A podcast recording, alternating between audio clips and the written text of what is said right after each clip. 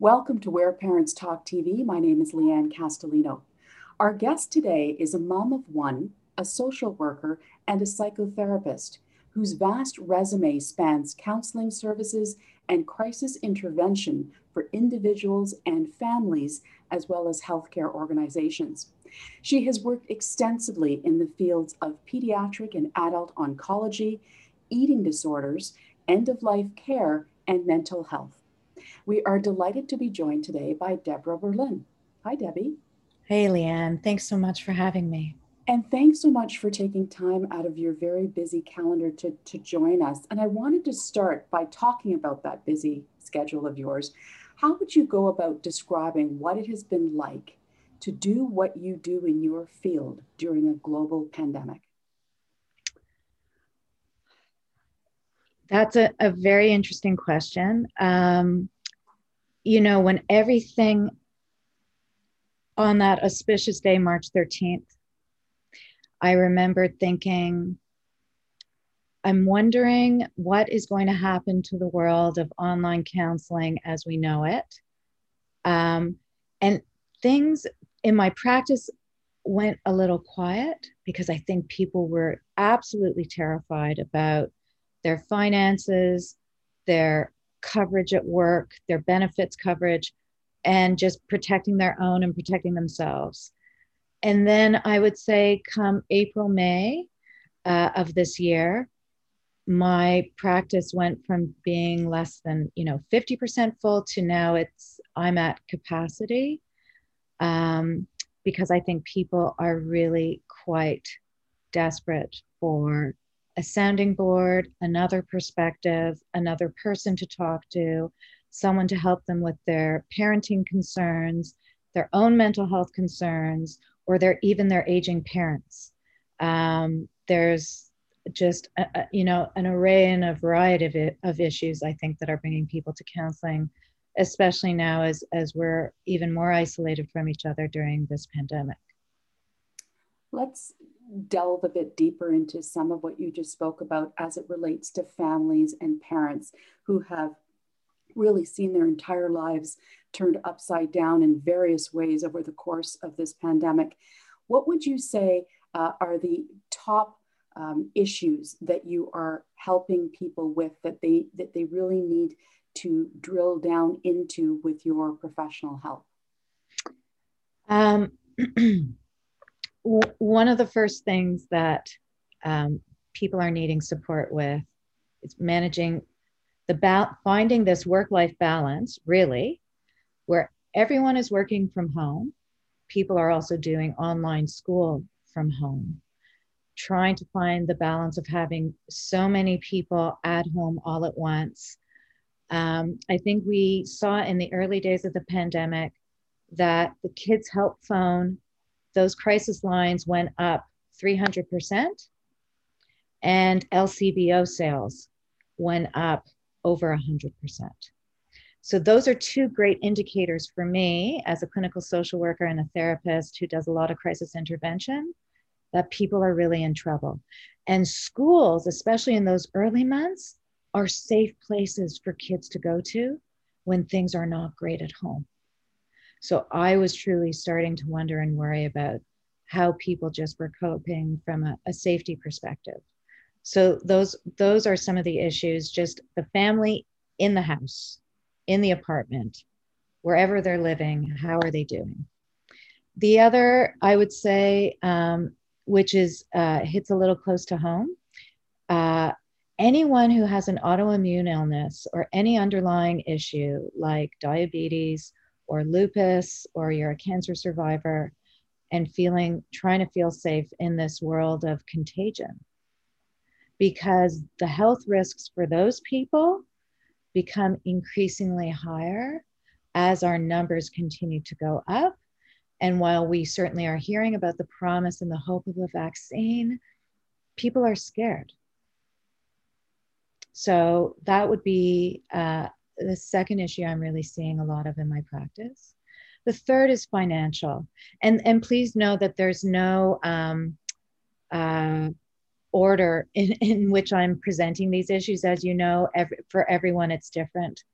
people are struggling financially, people are losing their jobs, people are feeling despondent about making ends meet. If you're in the entertainment industry, the food industry, I, I don't have to tell you. Um, and I certainly hear stories from my daughter about her friends and her friends' parents and how some people are struggling um, in that domain. So I think socioeconomically, um, even though you hear in the paper about the savings of billions of dollars that people have made, that doesn't represent everyone or all people. Um, and I think we still haven't seen the worst of it um, in terms of we haven't heard the stories yet of people losing their homes um, or having to move in with other family members. Uh, I think the struggle is real. And again, you know, whether it's media or social media, there's only going to be a, a certain representation of certain narratives and stories that you're hearing. So, the enormity of the challenge in terms of being a source of support and of, of, of counsel uh, for people reaching out to you, your clients, must be immense uh, during this time, Deborah. I'm just wondering what strategies do you offer families um, in terms of providing them hope and actually tactical potential tips and solutions that they can use to mm-hmm. try to get through this? Um, I'm always very clear when I start working with any client in my practice that I am very directive. So if I see that their ship, their life, their self is is not going on a good course and I have alarm bells going off, I tell them I'm not in the business of hand holding, meaning You've come to me because of my knowledge and my expertise. And so I am going to tell you that there are certain things that I think you will need to start incorporating in your life to really help alleviate some of the stress, the burden, the, the mental health challenges that you're having. And, and as I spoke to you about earlier, we need routine, we need purpose, even whether or not we're working from home we need to get up at the same time every day. We need to go to bed at the same time every day. We need to put monitors on how much social media, how much scrolling are we doing through our phones. That has a huge impact on our mental health, especially when people are in situations where they find they're comparing or contrasting their lives to other people's, even now during the pandemic. Um, talking to people about eating regularly, moving your body, getting outside, going for walks, staying connected, and trying not to live too far in the past, but also at the same time, not to future trip. So don't move too far into the future, right? Because that also helps manage feelings of disappointment and loss because we want, given that there's such unpredictability right now, I'm really trying to help people manage what's on their plate. And we look at it very openly and we talk about all the different parts of their plate that is, is making up their life.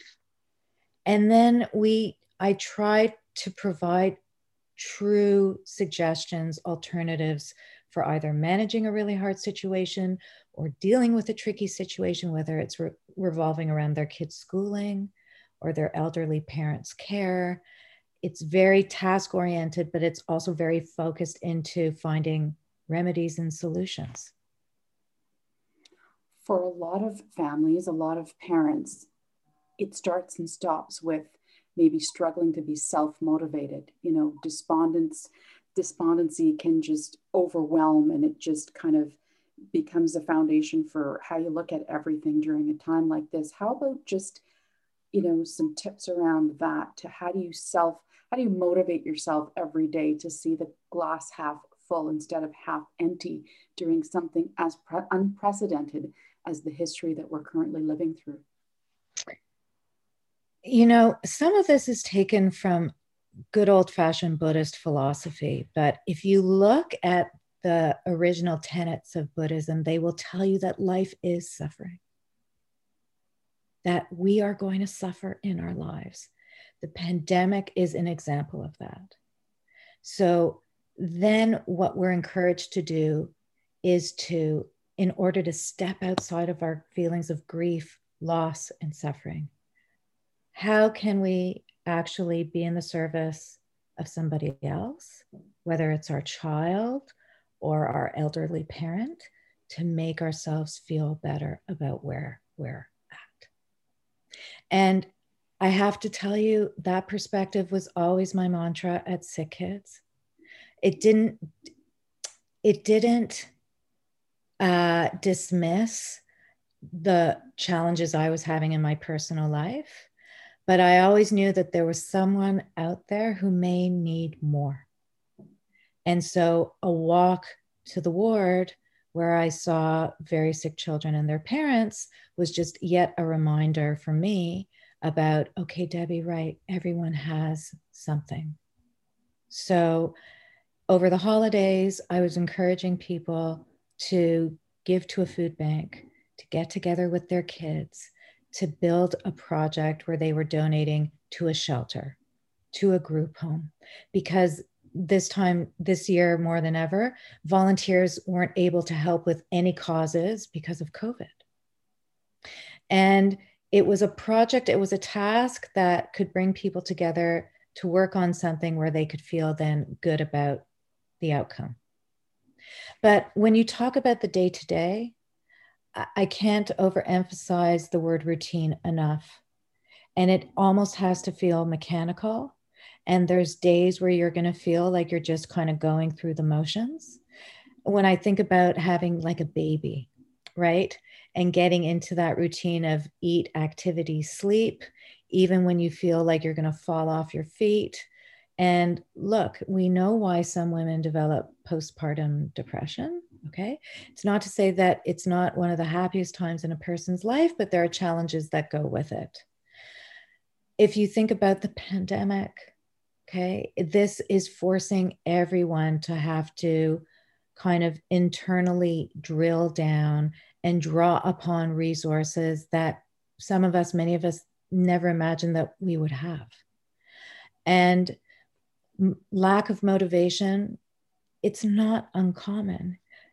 You have to expect that in the planning, in the in the doing of a routine, in the executing of a routine, you're going to have good days you're going to have not great days, but that in order to keep the momentum going, you need to be able to make sure that you have someone to offload with.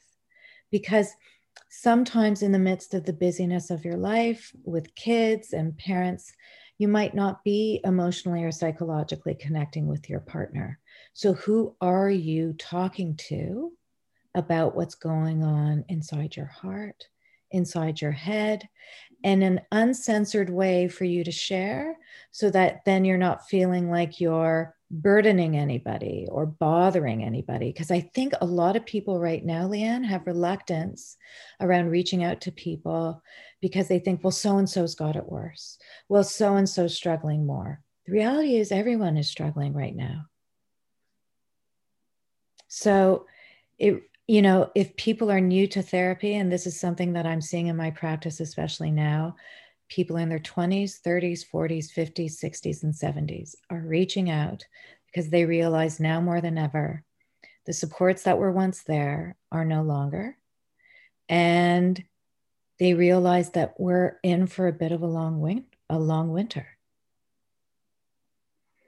As a mom to a teenage daughter yourself, what would you say are some of the strategies that you have intentionally um, you know asserted in your own home yep. to help you navigate this knowing that you have a role as a parent as mm-hmm. well as what you do professionally and sort of the weight of, of, of both of those roles against the backdrop of a global health emergency so this is me and this is happening in my home with my daughter so i'm certainly not saying that this would work in, in everybody's home. But uh, during school, I have very strict limits on my daughter's phone. Uh, there are hours where she does not have access to any social media. In fact, I have her phone when she is doing online school at home. The reason for this is because um, her brain is developing And, you know, there's a, a, a writer in the New York Times, her name is Lisa Damour, and she talks about the lives of teenage girls. She wrote an incredible book called Untangled. And she she talks about how just like we need to intervene when kids are having a difficult time with a fight, um, we can't leave our kids to their own resources thinking that they're making the best decisions on their own behalf because they just don't have the benefits from life experience yet or age or wisdom to know.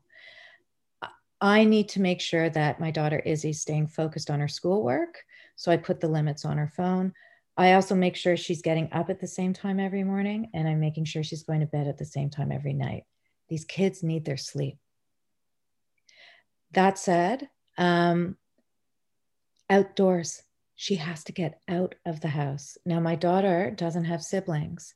So that means that there are a few of her girlfriends who I know quite well and parents. And I, she's actually unbelievably great with all the COVID precautions around social distancing, masking, very careful, super respectful. In fact, some of my neighbors have commented on seeing Izzy out and about in our neighborhood of Leslieville, and they said she's walking everywhere with a mask.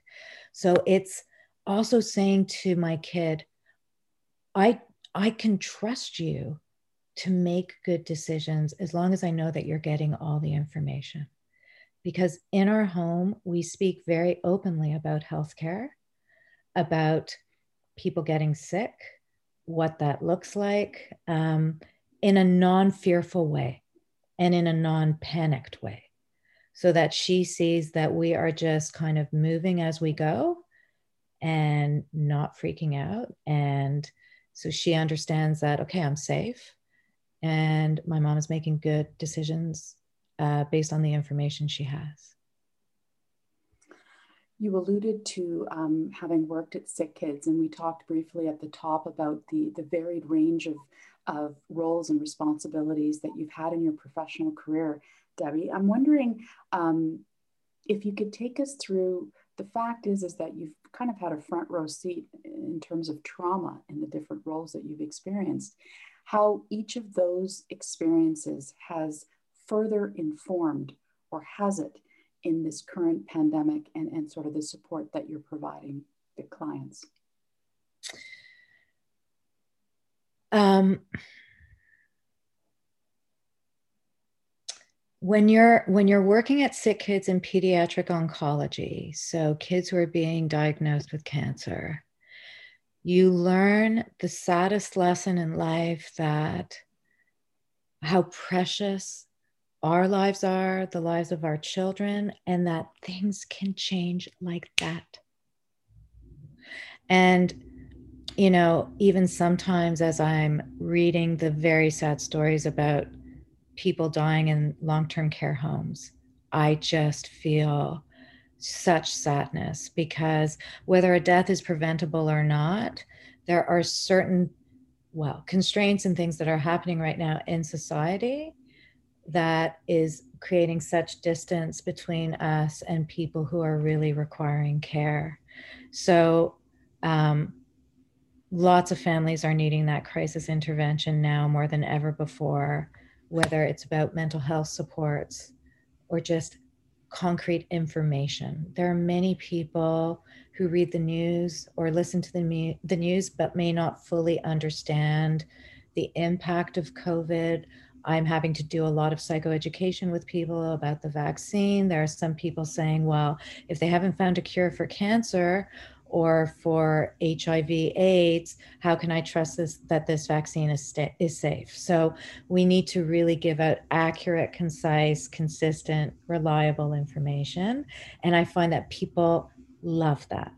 Um, and that was something that really carried through when I was working with families at Sick Kids, is in the not knowing. I'm waiting for the biopsy. I'm waiting for the surgery. I'm waiting for the results. Okay, we just finished the first round of chemo now we have to wait.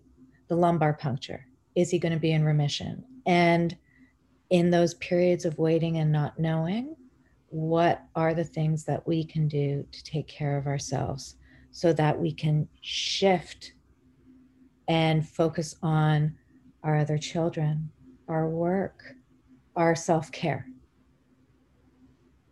So, you know, and and as a social worker, you have to tease out what those priorities are day to day because they shift. And even now, I see that in my private practice. What, what might be a burning issue one week might then take a backseat to something much more urgent the following week. So, even when I was working with interns, you try to really work with people in terms of where they're at and try to slip in the compassionate messages as best you can um, without having people thinking like you're trying to fix them or change them because um, there is this term known in dialectical behavioral therapy called radical acceptance. How do I practice radical acceptance given my life in a pandemic where things are right now and and learn to just be at peace with myself? Because we often have, you know, if you think about life before the pandemic, Leanne, if we didn't like something, change it. Okay oh, I don't like this outfit, or I, I don't like where I'm living, or like everything was just about a lot of immediate gratification. But um, when you think about emotional intelligence, and one of the things I'm trying to teach my daughter is we delay gratification. No, we're not taking trips right now. No, we're not thinking about making those purchases right now. What are the priorities right now? And that can be a grounding exercise for people. What matters? Just reevaluating what matters.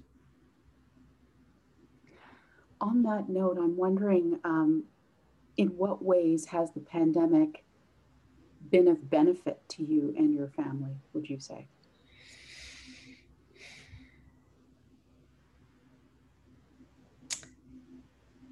I can't wait to hug my mom. So my mom, my dad died, it'll be two years ago, February. And just as my mother was coming out of the one year Jewish mourning period, COVID hit. And so she has bubbled with my brother's family. Um, my brother has an autoimmune illness and they're not sending their son to school. So since March, I've had some social distancing visits with my mom, dropping off groceries, seeing her, but really not being able to hug her and spend time with her. And that has made me realize how fragile life is. She's 80. And I I think about many elderly people right now. I'm working with a few in my practice who just feel so scared and isolated from their kids and their grandchildren. Um, so that's made me really think about how precious family is. And uh, I know of people who've actually contracted COVID um, in my family and also just uh, out in the healthcare world. And I don't think I've ever appreciated my health as much before as I do now. Because often the people who are underestimating COVID and not taking the precautions, you know, I've been pretty firm with them to say, this can be a potentially life threatening. This is life threatening to people. This is not a joke. And when it when one when one family or when one group of people doesn't pay attention to the rules it can have a ripple effect right? And so trying to really appreciate the responsibility that we all have in trying to make this better right that leads perfectly into my next question debbie and that is what gives you hope Mm. My daughter gives me hope. My daughter gives me hope because I think about how, you know, Leanne, they're going to be writing PhD dissertations about this stuff. This is one for the books. The the research and the writing and the thinking that is going to be coming out of this pandemic when the dust finally does settle i just think trusting that this will make my kid even more resilient more tenacious um, that this will teach her that we can do hard things. That's what gives me hope. And um, 17 years of watching families do the unthinkable gives me renewed hope and, and makes me remember that, okay, it's okay to struggle. It's okay to struggle because then it can really remind us of what's important. Finally, is there anything that I haven't asked you, Debbie, that you'd like to add to this topic about mental wellness, mental health during the pandemic, and specifically within families? Yes. Um, to anyone, anyone out there who might be listening to this, who might be struggling in silence, there are people out there to help you. Psychology Today has an incredible website and a roster of hundreds of therapists. Um, you can ask your family GP for a referral. Unfortunately, we know that psychiatry is quite filled up these days, so not a lot of OHIP covered services when it comes to mental health.